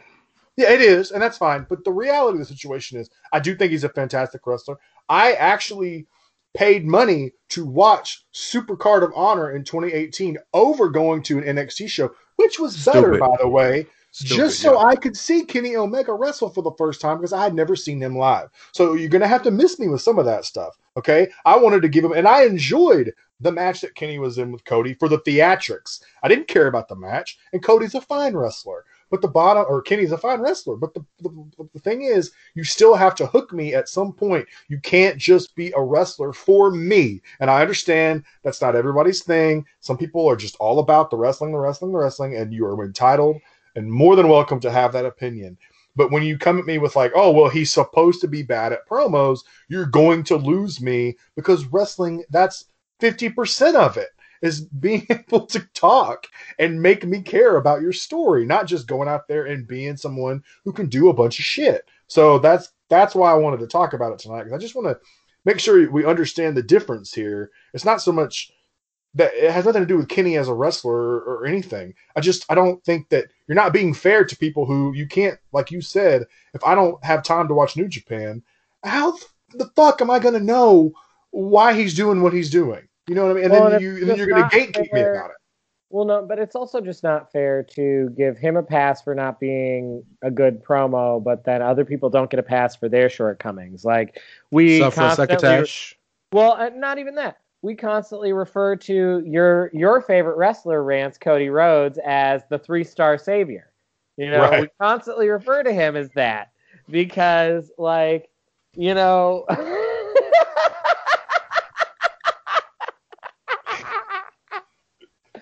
Oh shit! Rance gonna kick me out to call. Ain't that about a bitch? Anyway, um, no, we constantly refer to him as the three star savior because he's not good in the ring, and like we're not gonna give him a pass for not being very good in the ring, but we're gonna give Kenny a pass for not being very good on the mic, and it's like that's bullshit. Like Cody isn't good in the ring, but Cody's decent on the microphone, and he excels at the carny ass theatrics. Yes, he does. I mean, just look at that baby announcement. Like, I'm I'm happy for y'all to have a baby. I am. Like, props to you for having a baby. I might not be big fans of Cody and Brandi Rhodes as humans. I might find them uppity and pretentious in like the worst way. I might find them performatively woke in the worst possible ways. But like, good for y'all you're having a baby. Like, that's awesome. Like, I'm here for that. I'm here for, you know, I'm here for what y'all represent as an interracial couple, like, and recognize how, like, that matters. Like, I'm here for that too. Like, props to y'all. But, like, a fucking whole production, like a whole ass video promo production where you've got them in this, like, Real Housewives of Atlanta ass mansion and they gonna go and open the door and pick up the little package and then Cody opens up the package and his baby booties and like you got the Christmas music blaring in the background like what the fuck is this? And that was on Dynamite. That was on Dynamite. It was right before Cody's match. They had promoted how there was going to be a very special announcement from Cody and Brandi Rhodes. And that was right before Cody's match. And so they do this, and then Cody comes out with Brandi, and they have this like really, you know, it was this really loving embrace. And I'm I'm trying to walk a tight rope here in how I describe it because like it was genuine. Don't get me wrong, like it was genuine love, blah blah blah.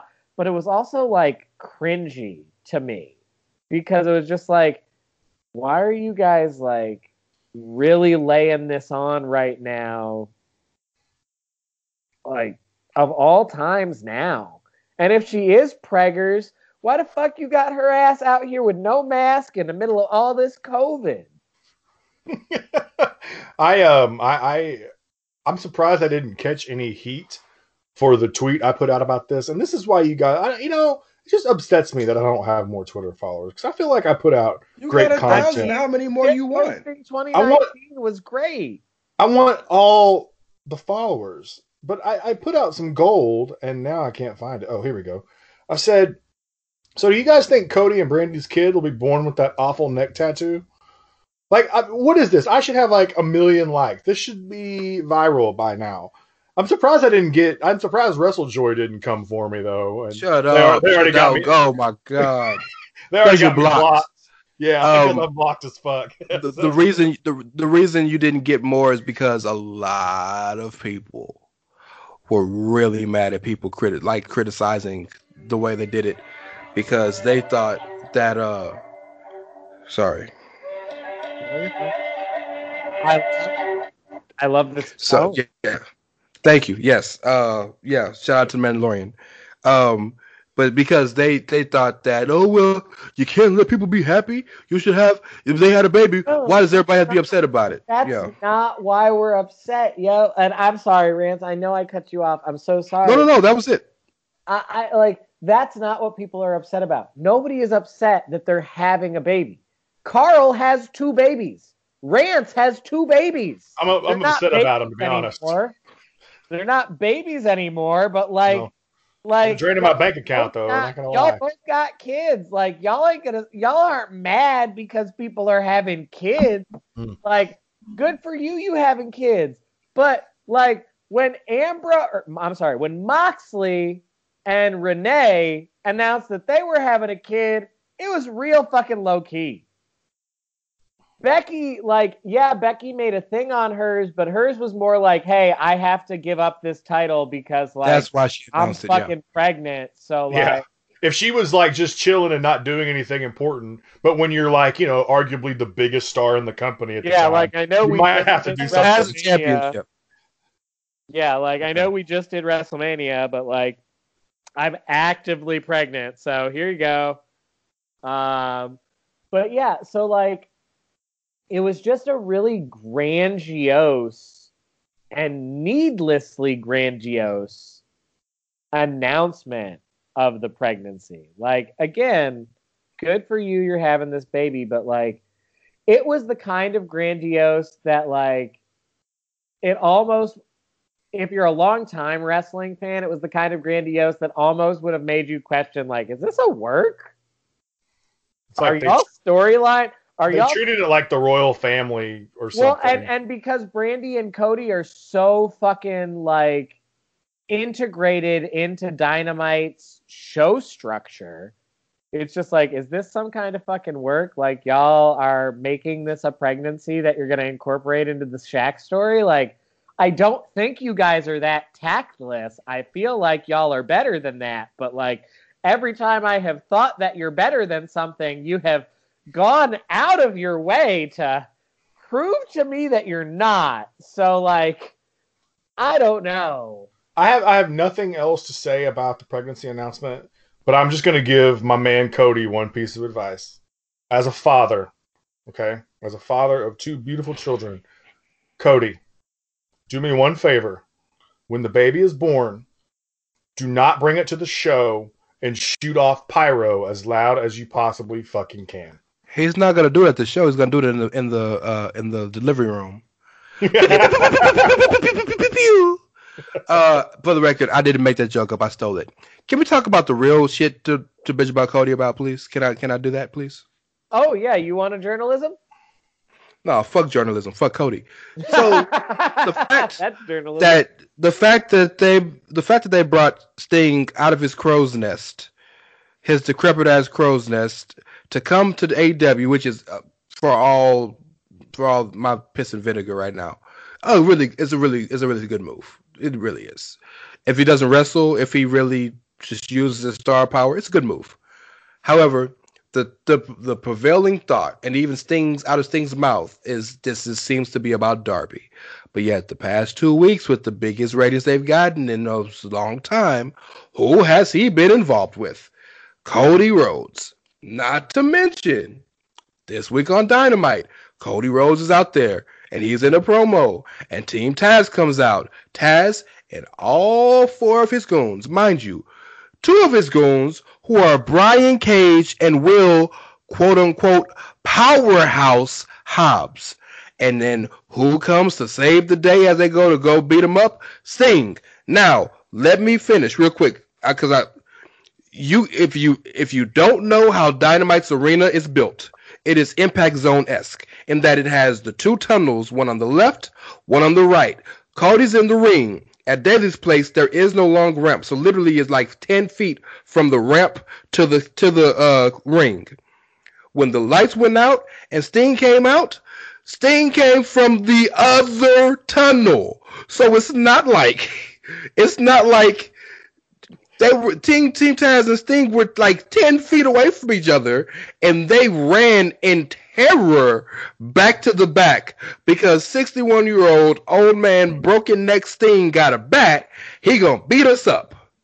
It is laughable. Th- th- That is laughable. But it, you I'm not gonna go that far, but it damn near is. But why why does this man have the wool pulled over so many people's eyes that w- the whole thing about Sting is about Cody, and Cody's in the feud with Shaq, and Cody's also he's this, and he's on the Go Big Show, and I got my name back, even though I promised you all I would never use it in a wrestling capacity. But my new shirt that says Cody Rhodes just came out, and like fuck this guy. God. Real quick, real quick, uh, Kyle, I want you to ex- get your thought out. I'm just gonna say one thing, and then I'll piggyback off whatever you end up saying. Real quick, you mentioned that the the way Dynamite is built is set up like Impact, and all I could think when you said that in my head was the age old joke. Is that such and such in the Impact Zone? is, is that AEW Dynamite in the Impact Zone? That's all I could think of when you said it. Go ahead, Kyle. like the reason I say it's emasculating is so you got big ass Brian Cage on all them steroids. You got Ricky Starks in his prime. You got Will Hobbs in his prime. Who's the other guy? Who's the other guy in Team Taz? I don't know his No, name. that is that's the whole thing. It's No, it's the fourth guy. no, it's them three and Taz. No, it's the fourth guy. I promise you. It's the fourth. It's it's five members of Team Taz. Taz and four of the dudes. I swear. But continue your point. I'll look it up. Continue your point. I'll look it up. Like, well, no, so they actively outnumber these motherfuckers. Like, they actively outnumber these motherfuckers. And yet, Sting comes out old as all shit with this bat, and everybody just turn tail and, and dip out. Like, but week in and week out, y'all be talking that good shit about how, like, y'all run this show and FTW, fuck the world, and blah blah blah. But like, old man Sting scares the shit out y'all. When like at that active moment, so Cody is in the ring, but Cody just got done with a match. Like he did have a match. It happened. So like Cody's just fought a match. Darby is up in the stands doing his like fake Sting impression. So like at most, you got four on one and a half.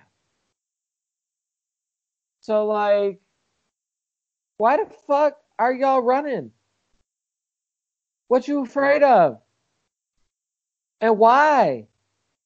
And also, why is this about Cody? Why is he there?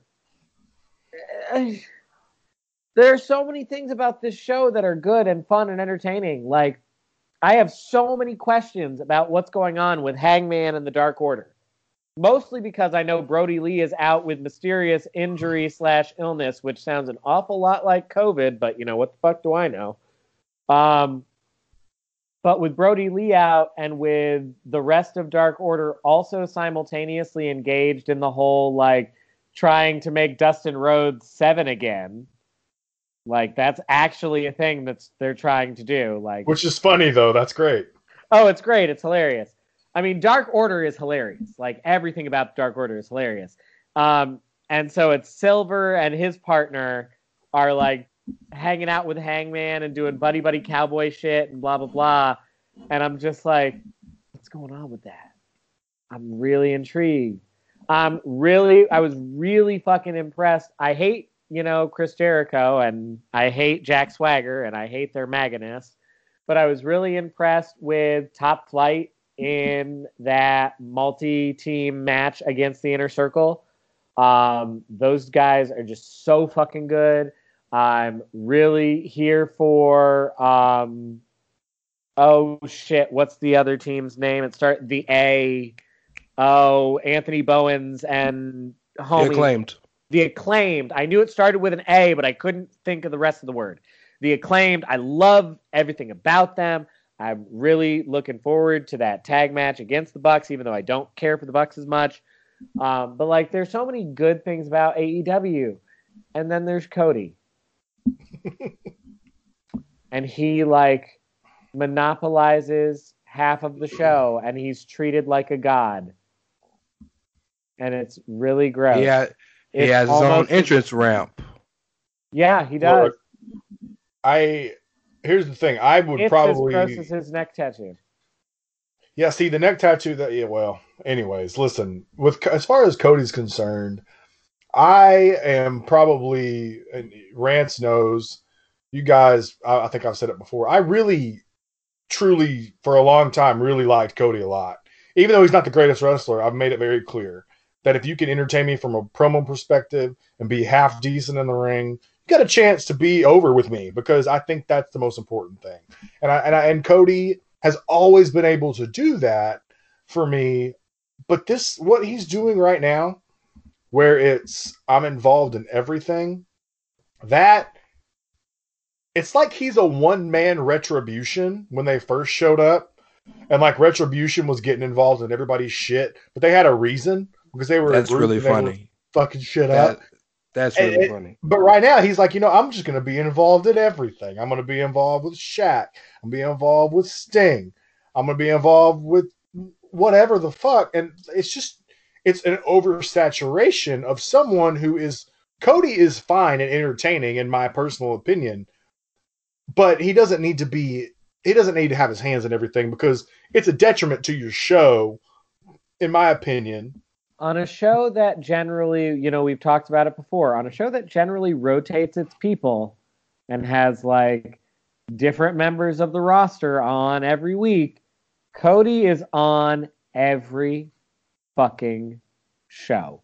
Right. Other than when they did that injury angle so that he could go film his shit, like he is on every fucking show in Hey. multiple segments and matches. For the record, that fourth guy I think is Taz's son Hook. Oh. Yeah, but it's four of them. Yeah, I don't want you know I don't want to spend a lot of like, you know it's Cody Rhodes like we know who he is. I understand that like he's got cro- he's doing some what's that whatever show that he filmed that you're just talking about the talent show or whatever the hell he's doing. yeah, some The Go Big Show. on. Okay, and that's Wait. cool. Like so I get you want to promote your guy that's doing the crossover stuff, but at the same time like that's it's not that necessary. You know, I mean WWE like okay think about it like this, right? Lacey Evans in WWE, right? She does a lot of the she's been on Fox a lot, like especially with some of she's been on Fox. Of course, she, of course she's been on Fox. Of course, she's been on Fox. Well, you know what I mean. That's funny, but you know what I mean. Like The women's she did- right. She does a lot of. She actually, it's kind of weird because we always talked about how the Miz used to do a lot of the media stuff. I feel like a lot of times they use Lacey Evans for a lot of media stuff. she's really good at her- it, though. She's really good. Yeah, she is because she's got the appeal. You know, she's she was in the military, and that's a big thing here in America, and that kind of thing. But they don't put her in every damn storyline that exists. She's in a fucking tag team with Peyton Royce that nobody gives a shit about. You know what I mean? Like, there's a way to use it and not oversaturate your product with Lacey Evans, who I like, but it, I don't need to see her in eight thousand angles. That's So- that's a bad analogy. That's a bad analogy. I think the better analogy is the top guys: Roman and Becky and Sasha. Sasha is in a in the biggest show on television right now, The Mandalorian. She's not in every segment. Roman was in a movie and just beat cancer. Not in every segment. He has multiple, sure, but most most of those segments is he even talking? No. Becky. Becky was on Billions, which is a big show on Starz. She was on every segment. So it's like, yeah, I'm, I'm, I'm with you. It's it's it's Well, it's okay to have multiple segments, but you don't need to be in Yeah, multiple storylines. okay. There you go. That, that's, that- kind of more like segments is one thing. If Cody had three segments with Shaq on Dynamite, okay, fine. It's Shaquille O'Neal. I get it. It's something. Yeah, but three segments on Dynamite on two Well, I know, three I know, is- but I'm just making- I'm 45 just- minutes. I'm just yeah, I'm just yelling into the into the abyss here. But I'm just No, meaning like you're could right. have more. You know, more on I think Carl you're more on the nose there. It's not even so much like oh he's in more than one segment on the show. It's like okay, he's in the storyline with Shaq and he's in the Darby thing and he's in the Sting like with Sting and he's dealing with the Taz shit and like he at any time he could end up back dealing with stuff with Kenny and the Bucks and the rest of the elite. Like you never fucking know if he's gonna go back into that shit. Yeah, can't ma- like, can't Oh, that and- many people give a shit about Cody Rhodes? And don't forget, he's he's the he's the leader of the Nightmare family. But I got a question, and we're gonna move on. Please let's move is on because there a I'm talking. Nightmare Family anymore? It's yes, it's it's very big actually. It has like seven, eight people in it. Yeah, baby with tattoo coming soon. Actually, as an Shut up, addition. dog. Shut up, baby Garrett Jr. Uh, Baby tattoos. Please, with- please. You and I both know if that is a boy, he is naming it after Dusty. It could be. what? Still my motherfucking mouth. But you And know I that's what he's gonna do because he worships the ground that Dusty walks on. Okay, my question is that, and I'm not, I'm, I probably should not being facetious, and I'm not trying to be mean or any or anything, but I'm interested in what happens to the whole Shaq storyline because it was all about Brandi versus Jade. Brandi can't do anything anymore; she's pregnant. That's what happens.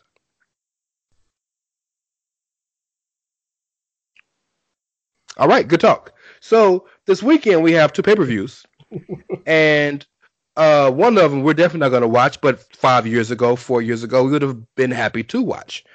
We're not going to talk anything about this show. I just want to read the card of final battle so we can laugh. Let's do And it. I'm um the pre-show Tony Deppen versus. In fact, hold on. Oh, I'm hold on. here for Tony Deppen. I have a Tony Deppen shirt, so like, I'm Okay. here for Tony Deppen. Let's play a game while we do this. I want. I want. I want to keep a number of all the people Carl's ever heard of before. Can we do that? Let's fucking do it. I'm ready. Okay. So in the pre-show, there's a fatal four-way match for for the whoever wins gets to fight fight uh, face the Ring of Honor TV champion later on in the show. Tony Deppen. No. Give me a yes or a no. Okay. LSG. Nope. Josh Woods. Oh, That's Josh like Woods Josh Woods is like my neighbor's name. No. Josh Woods is really good though, and Dak Agreed. versus Dak and Dak Draper. And who? Dak Draper, I feel like I've heard that name. not Dak Prescott. Okay, so maybe a one. All right. On the main show, Danhausen Yes. versus Brian Johnson. Really? So uh, for sure one. Yes. Yeah, Um, you. So I know I know we're gonna get some guesses here. Matt Mike Bennett of course. and Matt Taven Yes. are facing the Righteous, which is his name is Vincent now, but it used to be Vinny Marseglia or whatever. his- What was his Vinny name? back in the. Yeah. Wait. No, I was thinking you were going to say Vinny Massaro from Lucha Underground. No, Underground. The one that wore the hockey mask in the Kingdom. Eh, no. You you remember Taven used to be over the over the uh the kingdom. Vinny was the horror king who used to release the balloons. Okay. Yeah. Eh. No. Okay, still a no. Okay, and Bateman, who you'll never, I know you don't know him because I don't Nope. know him. So that's three. In the Pure Rules tag team match, Tracy Williams and Rhett Titus of the Foundation. No. Maybe you know Tracy Williams by the name Hot Sauce. Yes, I have heard that. Yeah.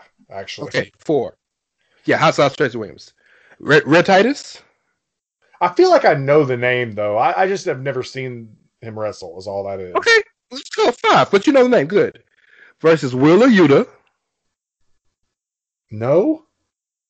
And if you don't remember this guy, I'll be pissed off at you. Fred Yehi. Oh yeah, Fred Yehi. Yeah, absolutely. Wow. Yes. Well, I love that guy. Okay. The Pure Championship is between Jonathan Gresham Yes. and Flip Gordon. Nope. Don't know that guy. Fuck him. Good job. the world, the Ring of Honor Tag Team Champions. John Gresham, who's who's a dual champion, Good for him. and Jay Lethal. Yeah, everybody knows Jay. Lethal. Yeah. Versus PCO Yes. and one half of that tag team that Kyle doesn't like. I assume I don't know who the other guy One you're of the talking about. Briscoe brothers. I'm about to say, is it one of the Briscoes? Yeah. Okay. Yeah, Mark, Mark. Uh, you know, actually, most of these, the the top of the card, you know, Dragon Lee, um, defends his World TV Championship against one of the four who wins on the pre-show, and the Well, world, it's the world Deppen. champ. Right, well, it's probably gonna be Tony, And the world championship is going to be Rush, the defending champion, against Brody King. Brody King? I don't think so. I feel like maybe I've seen the name, but I'm not familiar. Interesting to note, Brody King, I mean not Brody King, Rush and Dragon Lee's contract are coming up soon, along with Ethan Page's. Now I've heard of both of those guys. By I the way, know Ethan Page's contract is coming up. soon. So um, let's let's kind of get out of here on this. I I know we've been going at this for a minute. We don't have. Do you guys want to break down TLC, or you just want to pick who wins and who loses, or do you even want to do that? I'm down to pick. Of course, I'm always down to predict. I, there's one match I definitely want to talk about, just for at least for a minute or so. You okay, Cal? I mean, you know, I'm a little on the tired side, but I can get through it. We'll get to it fast. I promise. Yeah, it'll be quick. Um, and what's been is what's been booked as a Firefly Inferno match. You have the Fiend Bray Wyatt with Alexa versus Randy Orton. I mean, I don't know. The nature of the gimmick makes me want to pick Orton just because, but like, I can't pick against the Fiend, so I'm gonna go with the Fiend. Uh, if he's wrestling as the Fiend, it's the Fiend. I agree. It's the Fiend. Plus, if you remember, Randy Orton burned down the Wyatt Oh, I compound. remember. Orton does Orton is due to get his ass burned back. Um, the for the like fourth or fifth time, whatever it is, the Raw Tag Team titles are, are being defended again between Kingston and Woods of the New Day versus Cedric Alexander and Shelton Benjamin of the Hurt Business. Like, uh, I, you know, I want the New Day to win and just be done with this, but I just feel like the Hurt Business is finally going to take the titles. Uh, Lashley's still the U.S. champ, right? Yes. Yes, Put more gold on the Hurt Business. agreed with both of you. Yes, Hurt Business I think finally breaks through. Uh, women's tag team championship between Nia and Shayna, the the champions, versus Asuka, and since Lana was quote unquote injured Monday, to be announced, which looks like a way to bring back woo God, please. I'm the down. queen. Who you got? I mean, I got Team Asuka, but like, I have not been here for. It, I was here for Lana versus Nia and Shayna. I have not cared for Asuka's random inclusion.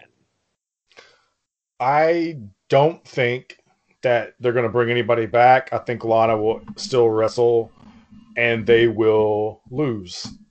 Nia That was- Shayna.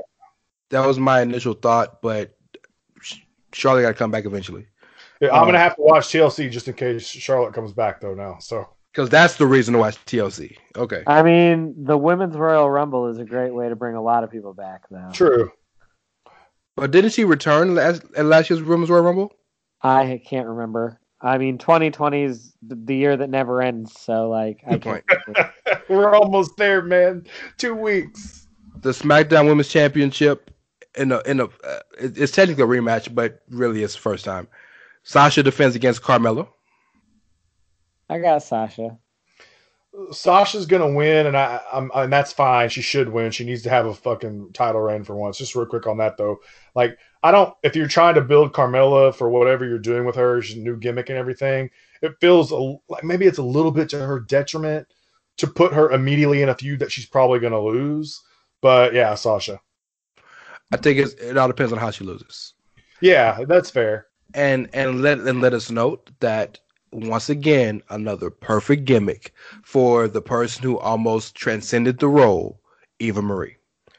And by the The- way, I really love the Carmella entrance. I just want to point that out. It's fantastic. Yeah, and not just because her booty, not because she has tits and ass in my face, but because it's it's different. Um, by the way, rumors Eva Marie might be coming back to be the guy, the lady that uh, Angel Garza is giving roses to. Just Boy, I hope put that- so. Think about that. Um, main event time. Uh, the WWE Championship being defended in a TLC match. Drew McIntyre defending against AJ Styles with the big Nigerian Omos. Who you got? Kyle. Drew, I guess. Yeah, Drew. I I don't. They're not. I don't know what they're gonna. I, I feel like Drew's gonna end up losing that title to a He Rumble. feels he he feels l- l- almost like he's wandering aimlessly right now. Oh, not at all. Well, they're waiting for a Sheamus feud, which I know what it is is. probably doing. That's what it is. They're they're they're building him and they're reminding the crowd that Sheamus and Drew are real life best friends, and they're going to give Sheamus a justified reason to turn on Drew. Because if you notice, if you watch the show, Drew don't stick up for Sheamus like Sheamus sticks up for Drew. And by the way, I'm so here for Sh- Sheamus and Drew just Oh beating the my shit out of each other. God, that's gonna be that's orgasmic. It's gonna be fantastic. But yes, Drew. Drew will beat AJ. Yes, and um, Miz will be involved because AJ is kind of aligned with Miz and Morrison because they both realize they both want the title off of Drew. Miz so he can win the championship. AJ so that if Miz wins the championship, he can beat Miz easier than Drew. Very, it's a, it's a very smart story being told between all five of these men, six of these men. Um, and main event, main event, the Universal Heavyweight Championship of the World. Um, Kevin Owens will be facing the best of the best uh, the head of the table, your tribal chief, the reigning, defending Universal Heavyweight Champion of the world, Roman Reigns. I will never, ever not pick my tribal chief. My brother. Uh, yeah, the tribal chief is winning, um, of course. But I do want to say one thing about Kevin Owens. This the, the He's way, and I love him. dude, Kevin Owens, uh, he is, and you can tell he's fired up about this. This this match is going to be fantastic. It will be great. Kevin Owens on the mic, calling his like calling his friends by the name. And here's my friend Chair. People. He is so good. And I was trying to I was trying to like when we were watching Friday, I was trying to tell Sally. I was like, I was like, guys, Sally, this this is why I love Kevin so much because he's gonna make something. It's gonna be great. It's gonna like you're gonna feel it. You're gonna listen to him, and you're gonna. It's gonna sound like it's gonna sound real. Like Kevin, like you know what I mean. And he's so Yeah. good at it, and he deserves this match. But but absolutely, Roman is winning. We're going elsewhere with Roman after this, most likely. Maybe one more match at the Rumble. Maybe one more, but I don't think so. Speaking Ryan- of Kevin, speaking of Kevin, shout out to Sami Zayn for the best shirt in WWE right now. Yes. I am Sami Zayn. Um, yes, Brian should be back, so maybe Brian will be involved with Royal Rumble. Maybe Brian is the end game or Mania. We don't know. Um, but yeah, shout out to Sami. Shout out to Big E and Sami, who will probably be added to the card Friday. Hmm, Um, and let me also, uh, if I may shield before we break this thing down, uh, the good brother uh, Clive from Ricky and Clive and I wrote our second issue, a second edition of the Wrestling Debate Club, where both of us debate who is the best wrestler in the world currently, the Tribal Chief or the Scottish Psychopath. Uh, it's up live now in Wrestling Headlines and will be live on Chairshot hopefully tomorrow. So look at that. Well, and in the meantime, y'all, you can find me on Twitter at Dr. S'mores. You can find our good brother Carl on Twitter at. Outsider Kervin, K E R V I N. You can find our good brother Rance on Twitter at. It's Rey Cash, R E Y as in Mysterio, C A S H as in dollars. You can find the show on Twitter at Outsiders Edge CS. At Outsiders Edge. Man, don't make us put coal in your goddamn stocking again. Just give us the fucking handle. I'm not, I don't even have the energy to fight you, motherfucker, no more. I'll I'll see you next week. Haha. um, as always, y'all, we are part of the Chairshot Media Network at Chairshot Media, where you Always use multiple body parts, preferably your head. God damn it. Always use And- that. and as always, y'all remember we here at the Outsiders Edge are some increasingly less young gentlemen doing everything that we can out here to make it in this world. And sometimes we're going to say some hard truths for y'all, like ratings don't matter as much as y'all like to pretend they do. Not at all. And other times we're going to share some like equally hard truths with y'all, like we need to bring psychology back and y'all motherfuckers need to stop not catching people. Catch that motherfucker. But no matter what, y'all, we're just out here chasing our dreams. And like, you got to respect that.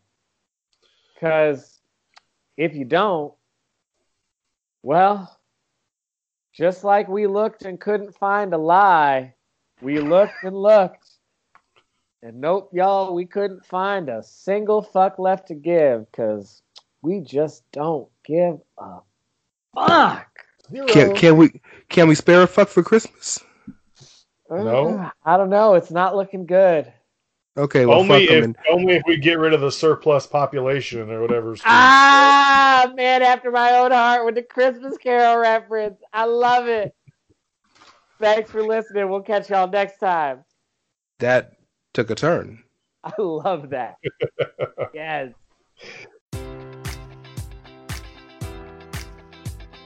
Enjoy all your favorite sports like never before at BetMGM. Sign up using code Buckeye and receive up to $1,500 back in bonus bets if you don't win your first bet. When you register with BetMGM, you'll get instant access to a variety of parlay selection features, live betting options, and the best daily promotions in the business. And with BetMGM at your fingertips, every play and every game matters more than ever. Place your money line prop, or parlay bets with the king of sportsbooks today. Sign up using code Buckeye and receive up to $1,500 back in bonus bets if you don't win your first bet. BetMGM and GameSense remind you to play responsibly. 21 plus and present in Ohio, subject to eligibility requirements. Rewards are non withdrawable bonus bets that expire in seven days. Gambling problem? Call 1 800 Gambler in partnership with MGM Northfield Park.